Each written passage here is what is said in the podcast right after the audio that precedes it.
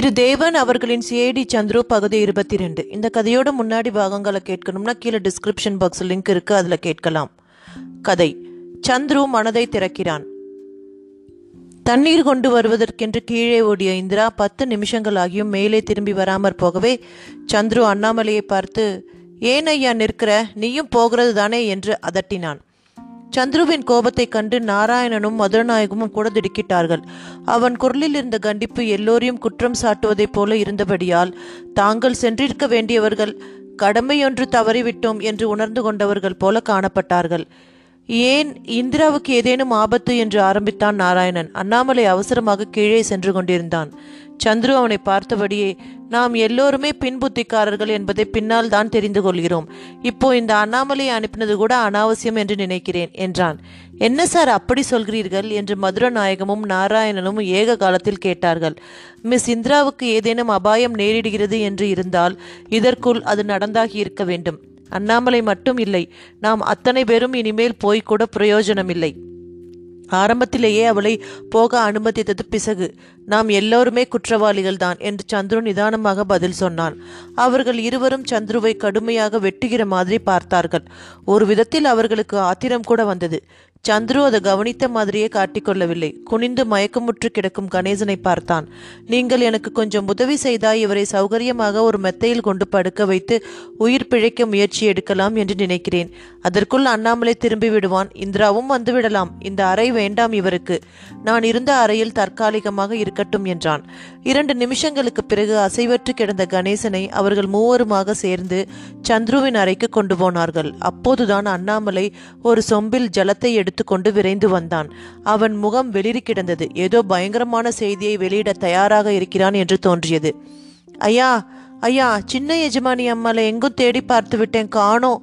எங்கே போயிருக்காங்கன்னே தெரியலையே என்றான். மதுரநாயகமும் நாராயணனும் சந்துருவை நோக்கினார்கள். அவன் அண்ணாமலையை ஏறிட்டு பார்த்து அத்தனை நிச்சயமாக காணோம் என்று சொல்லிவிட்டாயே நன்றாக தேடி பார்த்து விட்டாயா? என்று கேட்டான். தேடி விட்டேனுங்க எனக்கு மனசுல ஏதோ ஒரு சஞ்சலம் தோணுதுங்க. அவங்க இந்த வீட்டில் இல்லை என்று நான் நம்புறேங்க என்று குழறினான். அடே அப்பா இந்த வீட்டில் துப்பறிபவர்கள் தொகையல்லவா அதிகமாகி கொண்டு வருகிறது? அண்ணாமலை உனக்கு ஏன் இந்த பயம்?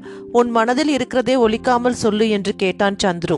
அவனை கேலியாக பார்த்து அண்ணாமலை மறுபடி தயங்கினான். பிறகு எனக்கு தோணுதுங்க என்றான். உன் பேச்சை நான் நம்பவே மாட்டேன். அண்ணாமலை போலீஸ்காரரிடம் உண்மையை ஒப்புக்கொண்டு விட வேண்டும் என்று உனக்கு தெரிய வேண்டாமா? இந்திராவை யாரேனும் தூக்கி கொண்டு போயிருந்தாலும் அவள் கூச்சல் போட்டுடுவாள். நம் காதுக்கு எட்டி இருக்கும். அவளுக்கு யாரிடமும் பயம் கிடையாது. பயம் இருந்தால் என்னை இந்த வீட்டுக்கு அழைத்து வந்திருக்க மாட்டாள். அண்ணாமலை உண்மையை சொல். உனக்கு ஏன் இந்த சந்தேகம்? அண்ணாமலை மறுபடி தயங்கினான். சந்துரு தன் கையில் இருந்த ஜலத்தை கணேசன் முகத்தில் தெளித்தபடி இவர் மயக்கத்திலிருந்து தெளிவிக்க நாம் குளிர்ந்த ஜலத்தை உபயோகிக்கிறோம் மிஸ்டர் மதுரநாயகம். இது சாதாரண அனுபவம். அதே போல நினைவுடன் இருப்பவரை மயக்க நிலைக்கு கொண்டு வரவும் நமக்கு வழி தெரியும். குரல் வலையை பிடித்து அமுக்கி மண்டையில் தடியால் தட்டி நன்றாக இருப்பவனை கீழே வீழ்த்தி கிழித்த நார் மாதிரி கிடத்து விடலாம் இரண்டும் நாம் கற்றுக்கொண்டிருக்கிறோம் என்றான். மதுரநாயகம் பதில் சொல்லவில்லை. தலை குனிந்து கீழே வெறிக்க பார்த்தார். நாராயணன் பரபரப்புடன் இந்திராவை இப்படி யாரேனும் செய்திருப்பார்கள் என்கிறீர்களா? என்று துடிதுடித்து போனான். நம் நாட்டில் பெண் பிள்ளைகளை இப்படி தாக்குவது என்பது ஏற்படவில்லை. மேல்நாட்டு கதைகளில் தான் அதை படிக்கிறோம். இங்கே உயர்ந்தால் மயக்க மருந்து கொடுத்திருப்பார்கள். என்ன அண்ணாமலை? நம்ம நாராயணன் டாக்டருக்கு படிக்கிறேன் என்கிறார். இருந்தும் உன்னிடமிருந்து வீசும் குளோரோஃபார்ம் மனத்தை அவர் இன்னும் தெரிந்து கொள்ளவில்லையே.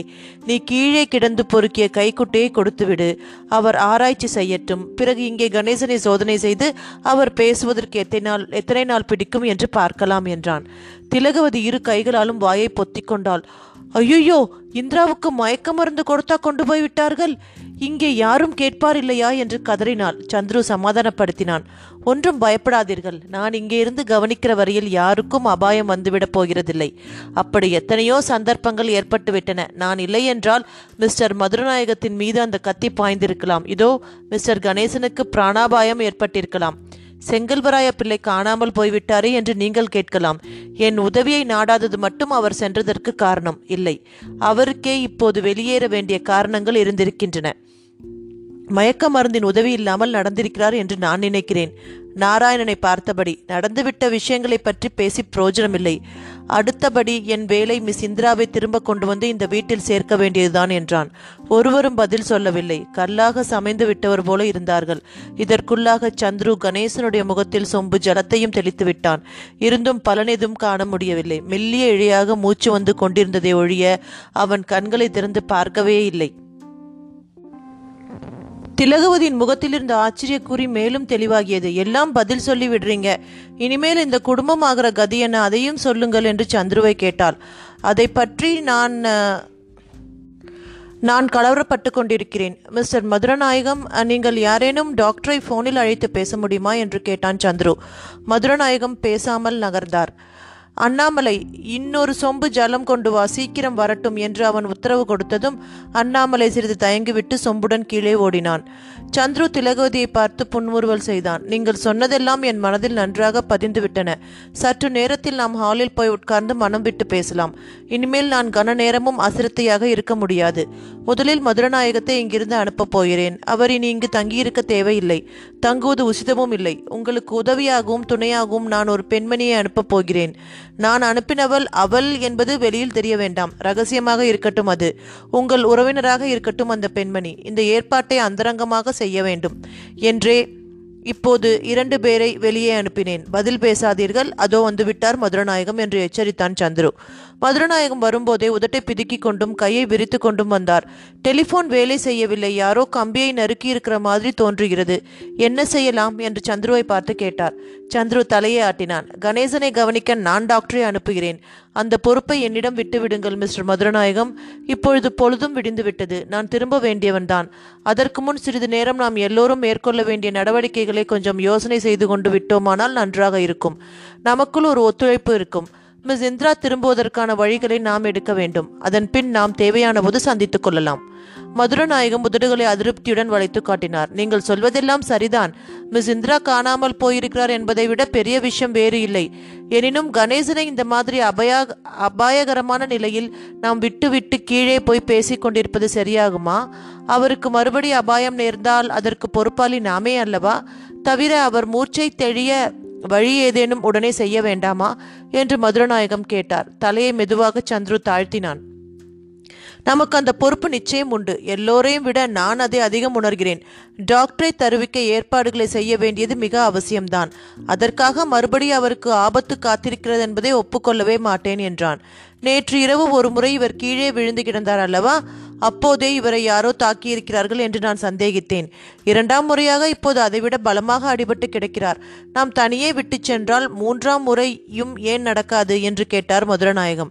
தங்களுக்கு அத்தனை கவலை என்றால் நீங்களே அருகில் இருந்து காவல் காப்பதை பற்றி எனக்கு ஆட்சேபம் இல்லை ஆனால் இரவு வேளையில் ஒருவன் ஒழிந்து வந்து தாக்குவதற்கும் சூரிய வெளிச்சத்தில் வந்து அதே காரியத்தை முயற்சிப்பதற்கும் வித்தியாசம் உண்டு நீங்கள் தைரியமாக வாருங்கள் மதுரநாயகம். மோட்டாரை அனுப்பி டாக்டரை தருவிப்போம்.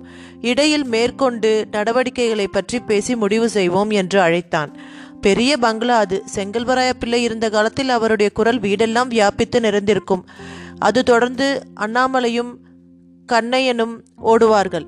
இந்திராவும் திலகவதியும் அந்த வீட்டின் தீபங்கள் போல இருந்தார்கள். கணேசன் எங்கோ ஒரு இடத்தில் உட்கார்ந்து எதையோ தட்டி கொண்டும் கொட்டி கொண்டும் இருப்பான். வீட்டிற்கு வருவோரும் போவோரும் ஏராளம். சந்தடிக்கு குறைவே இல்லை. இப்போது அங்கே இரண்டு பேர் இல்லை. செங்கல்வராய பிள்ளை இல்லை. அவர் மகளும் இல்லை. ஆனால் வீடே சோபை இழந்து அழுத கோலமாக இருந்தது. அவர்களுக்கு என்ன ஆபத்தோ எங்கே சிக்கி என்ன துன்பம் அனுபவிக்கிறார்களோ அடுத்தபடி என்ன ஆபத்து நேருமோ என்றதொரு பயங்கரம் தலைக்கு மேல் ஆகாயத்தில் சஞ்சாரம் செய்து கொண்டிருந்தது. மிகுதி இருந்தவர்கள் ஒருவரை ஒருவர் சந்தேகத்துடன் பார்த்து கொண்டார்கள். பரஸ்பர அவநம்பிக்கையுடன் வீட்டில் ஓர் இரவுக்குள் நடந்தவற்றில் ஒவ்வொருவர் பங்கு என்னவாக இருக்குமோ என்று அவ்வப்போது பேசிக்கொண்டார்கள் தவசப்பிள்ளை எல்லோருக்கும் காஃபி கொடுத்துவிட்டு சென்றான். திலகவதி ஒரு நாற்காலியில் அமர்ந்து கொண்டாள். எதிரே இரு நாற்காலிகளில் மதுரநாயகமும் நாராயணனும் உட்கார்ந்து கொண்டார்கள். அண்ணாமலை ஐந்தாவது நாற்காலியை கொண்டு ஓட்டும் சந்துரு அதில் உட்கார மறுத்துவிட்டான். அவனிடம் இதுவரை காணப்படாத ஒரு உறுதி தென்பட்டது. பின் கையை கட்டிக்கொண்டு அவர்களை பார்த்து பேசத் தொடங்கினான். நேற்று இரவு நான் இங்கே வந்தபோது சில காரியங்கள் நடக்கும் என்று எதிர்பார்த்து வந்தேன். நான் எதிர்பார்த்தபடி நடந்திருக்கிறதா அல்லது குறைவாக நடந்திருக்கிறதா என்று இப்போது என்னால் சொல்ல முடியாது. என் வருகை வழக்கமாக சிலரை சலசலத்து போகச் செய்யும். அதுவே நடந்திருக்கிறது. நான் கடுமையாக பேசுகிறேன் என்று என் மீது குறை கூறுகிறீர்கள். நான் ஒரு கேஸ் விஷயமாக வந்தேன். அதை உங்கள் எல்லோருடைய உதவியையும் பெறலாம் என்று நம்பிக்கொண்டு வந்தேன். எனக்கு கிடைத்தது என்ன? ஒருவராது என்னிடம் முழு உண்மையை சொல்லவில்லை. நாட்டு வைத்தியனிடம் கையை காட்டி அவனாக என்னென்ன கோளாறு என்று கண்டுபிடித்து சொல்லட்டும் என்று காத்திருப்பது நம்ம ஊர் வழக்கம்தான். நீங்களும் அதைவிட மோசமாக என்னிடம் நடந்து கொண்டிருக்கிறீர்கள். நன்றாக உடைத்து பேசிவிடுகிறேன். தோல் பையே இல்லை என்றார் மதுரநாயகம். காணாமல் போன பை அகப்பட்டு விட்டது என்றால் ஸ்ரீமதி திலகவதி செங்கல்வராய பிள்ளை. பை காணாமல் போனது உண்மை ஆனால் உன் தலையீடு தேவையில்லை என்றார் என்னிடம். கணேசன் மூர்ச்சை போட்டு கீழே விழுந்துவிட்டு பேசாமல் தப்பித்து கொண்டார். இதெல்லாம் போகட்டும். அதற்கு பின் நடந்தவற்றை கேளுங்கள். நடு இரவிலே திலகவதி தன் அறையை விட்டு வெளியே வரவே இல்லை என்று சொன்னாள். இது உண்மையா? திலகவதியாரே உங்க மனசாட்சியை தொட்டுக்கொண்டு சொல்ல வேண்டும். மதுரநாயகம் அவர்களே செங்கல்வராய பிள்ளையை காணோம் என்று நீங்கள் வந்து என்னிடம் சொன்னீர்களே. முதல் முதலில் நீங்கள் அதை கண்டுபிடிப்பானேன். உங்களுக்கு தெரிந்ததே அவ்வளவுதானா? எப்படி அவர் காணாமல் போனார் என்பது தெரியாதா உங்களுக்கு? போகட்டும். தோட்டத்திற்கு வந்தீர்களே அங்கே கண்டதையெல்லாம் சொல்லிவிட்டீர்களா?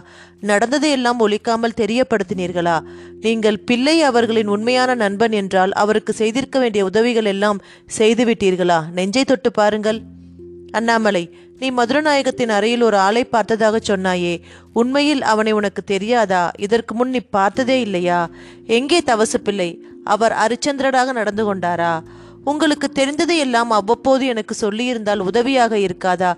போகட்டும் நான் உங்கள் உதவி தயவு எதையும் கேட்கப் போவதில்லை. எனக்கு அவை தேவையும் இல்லை. எனக்காகவே கண்டுபிடித்துக் கொள்ள தெரியும். மிஸ்டர் மதுரநாயகம் உங்களுக்கு இன்னமும் இரண்டொரு கடமைகள் உண்டு. உங்கள் நண்பர் காணாமல் போன பிறகு இந்த வீட்டில் தங்குவது நியாயமில்லை என்பதை பற்றி நான் இப்போது குறிப்பிடவில்லை. நீங்களாவே ஒதுங்கி விடுவீர்கள். ஆனால் நீங்கள் சென்னையை விட்டு பதினைந்து தினங்கள் போகக்கூடாது. அது என் வேண்டுகோள். இரண்டாவதாக நான் விரும்புகிற போது நீங்கள் என்னை வந்து காண வேண்டும். அதிகார தோரணையில் நான் கேட்கவில்லை. யாரையும் சந்தேகிக்க எனக்கு உரிமையுண்டு. ஆனால் நான் இப்போது அவ்வாறு செய்யப்போவதில்லை. உங்கள் விலாசம் எனக்கு தெரியும்படி இருக்கட்டும். சந்துரு சிறிது நிறுத்தி ஒரு மூச்சு வாங்கி கொண்டு தொடர்ந்து பேசினான். ஸ்ரீமதி திலகவதி அவர்களே உங்களுக்கு இங்கே யார் துணை என்ற கவலை இருக்கலாம். அதற்கு நீங்களே ஒரு ஏற்பாடு உடனே செய்து கொள்வது நலம் என்று நான் சொல்லுவேன். பெண் துணை ஒன்று இல்லாமல் இருக்கக்கூடாது. தவிர உங்கள் குடும்ப விஷயத்தில் தலையிடுவதற்கும் மன்னிக்க வேண்டும். உங்கள் தகப்பனாருடன் எந்தவிதமான பேச்சுவார்த்தையும் இந்த சந்தர்ப்பத்தில் நீங்கள் வைத்துக் கொள்ளக்கூடாது இதை ஒரு எச்சரிக்கையாக கொண்டு அவரிடம் தெரியப்படுத்தி விட வேண்டும். இதில் தவறினீர்களோ பெரிய ஆபத்துகள் நேரும். நான் கூட உங்களை காப்பாற்ற முடியாது. அண்ணாமலை நீ நல்லவன் ஆனால் நல்லது நடக்கும் என்று உண்மையை மறைத்திருக்கிறார் பேசாதே எனக்கு எல்லாம் தெரியும்.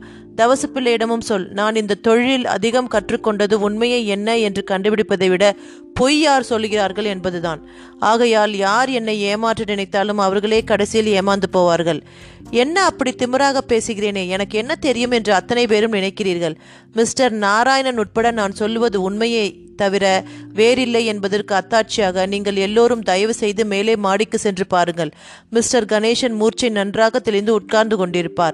அவருக்கு எப்போதோ சுயநினைவு வந்துவிட்டது. அதனால்தான் அவரை தைரியமாக விட்டுவிட்டு இங்கே உங்களை பேச அழைத்தேன். அநேக விஷயங்களை என்னிடம் சொல்லக்கூடாது என்பது அவர் விருப்பம். அதன்படி அவர் என் எதிரில் கண் திறக்கவில்லை. அது தேவையும் இல்லை. அவர் எண்ணத்தை தெரிந்து கொண்ட நான் டாக்டரையும் தெரிவிக்கவில்லை. அது அனாவசியம். அவர் நேற்றிரவு பூராவும் உலங் உறங்கவில்லை. இங்கே நடந்து கொண்டிருந்த காரியமும் அவருக்கு தெரியும். வந்தவர்கள் போனவர்கள் எல்லாம் அவர் அறிவார். தவிர உங்கள் எல்லோருக்கும் அவரை பற்றி பொதுவாக ஒரு எச்சரிக்கை செய்துவிட்டு போகிறேன். எத்தனையோ மாதங்களாக எந்த அறையில் யார் என்ன பேசிக்கொண்டாலும் அவர் காதுக்கு எட்டிவிடும் எப்படி என்று கேட்கிறீர்களா? அவர் கம்பிகளுடன் விளையாடி ரேடியோவை பற்றி படித்ததன் பலனே அது. கண்களால் காணாமல் போன ரேடியோ நாடகம் போல் இந்த வீட்டு நடப்புகளை இருந்த இடத்தில் இருந்தபடியே அவர் அறிந்திருக்கிறார்.